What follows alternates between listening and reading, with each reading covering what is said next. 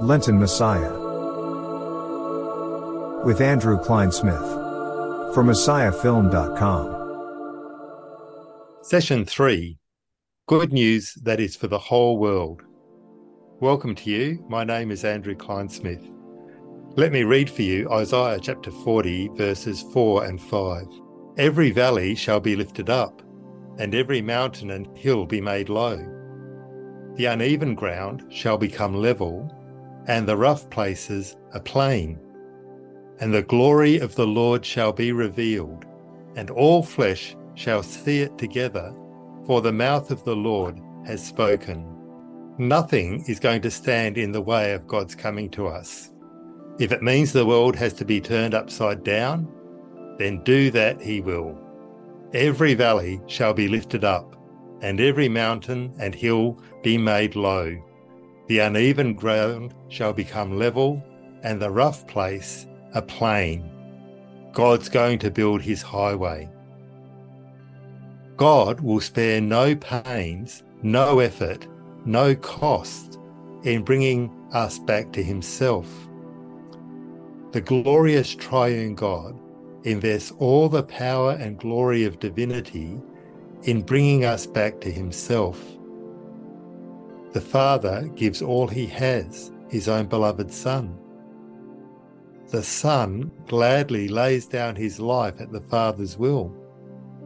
And the Holy Spirit empowers and strengthens the Son to offer himself.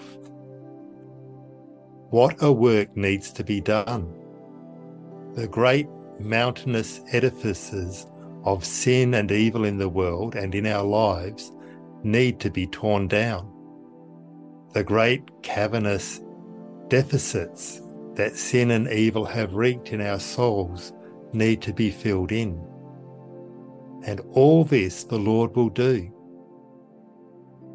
As we will see as we progress through the Lenten Messiah, this will involve an incalculable and glorious suffering that will issue in an untellable and wondrous glory of a whole world made new.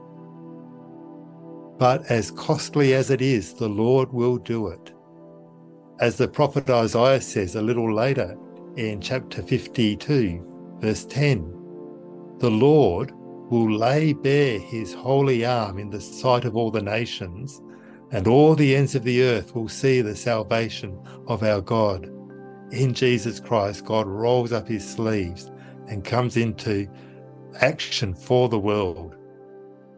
Later in Isaiah 59, verse 16, he saw that there was no one. He was appalled that there was no one to intervene. So his own arm achieved salvation for him, and his own righteousness sustained him. This great act, we find out here, is not simply for Israel, but for the whole world. All flesh shall see it together.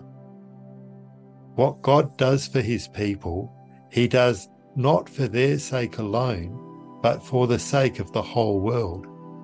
In God's act in Jesus, the whole world learns the truth of the true God the glory of the Lord shall be revealed, and all flesh shall see it together. All human philosophizing and all grasping after knowledge of God comes to an end after the coming of God's Son, Jesus Christ. The glory of the Lord will be revealed.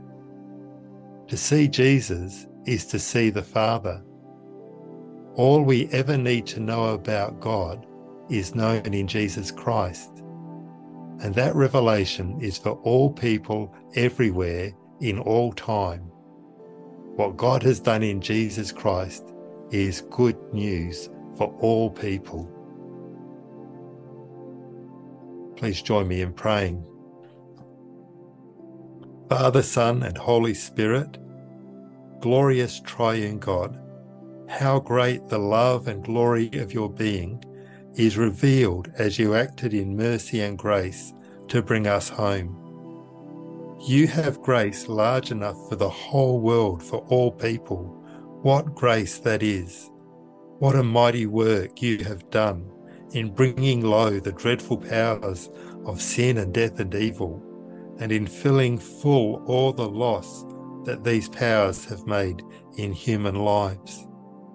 We bless you that you spared nothing in yourself in coming to rescue us and the whole world. May we love your world as you love it, and make your saving grace known with all your energy so powerfully working in us. Amen.